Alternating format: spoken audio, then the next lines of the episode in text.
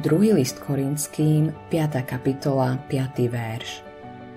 A ten, kto nás na to uspôsobil, je Boh, ktorý nám dal závdavok ducha. Povedzme, že si si práve kúpil úplne nové auto a tešil si sa zo všetkého, od vône nového auta až po krásny nový lak. Zrazu sa však začalo zadrhávať a potom sa úplne zastavilo. Nechal si ho odtiahnuť do predajne, kde si žiadal vysvetlenie. Technik nastúpi do auta a zapne zapaľovanie. Potom ti oznámi, že ti došiel benzín. Kresťanský život môže byť takýto. Niekedy nám dôjde benzín, alebo sa začneme vypínať, pretože máme vybité batérie. Sotva zvládnem celý deň bez toho, aby sa mi vybil mobilný telefón. Musím ho pravidelne zapínať a dobíjať.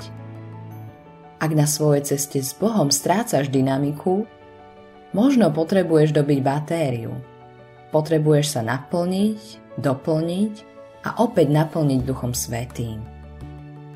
V knihe skutkov a poštolov čítame o Božom vyliatí Ducha Svetého na skupinu veriacich zhromaždených v Jeruzaleme počas udalosti, ktorú dnes poznáme ako letnice.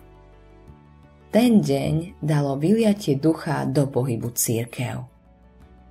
Čo však znamená byť naplnený Duchom Svetým – Niekedy si myslíme, že to znamená mať emocionálny zážitok.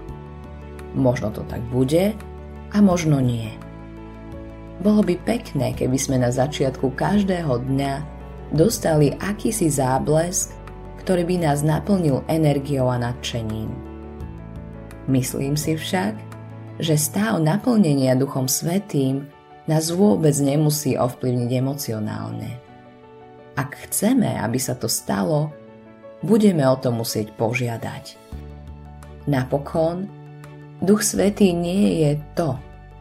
Duch Svetý je On. Duch Svetý je Boh a člen Trojice. Má vôľu a cieľ a chce niečo dosiahnuť v tvojom a mojom živote. Autorom tohto zamyslenia je Greg Laurie.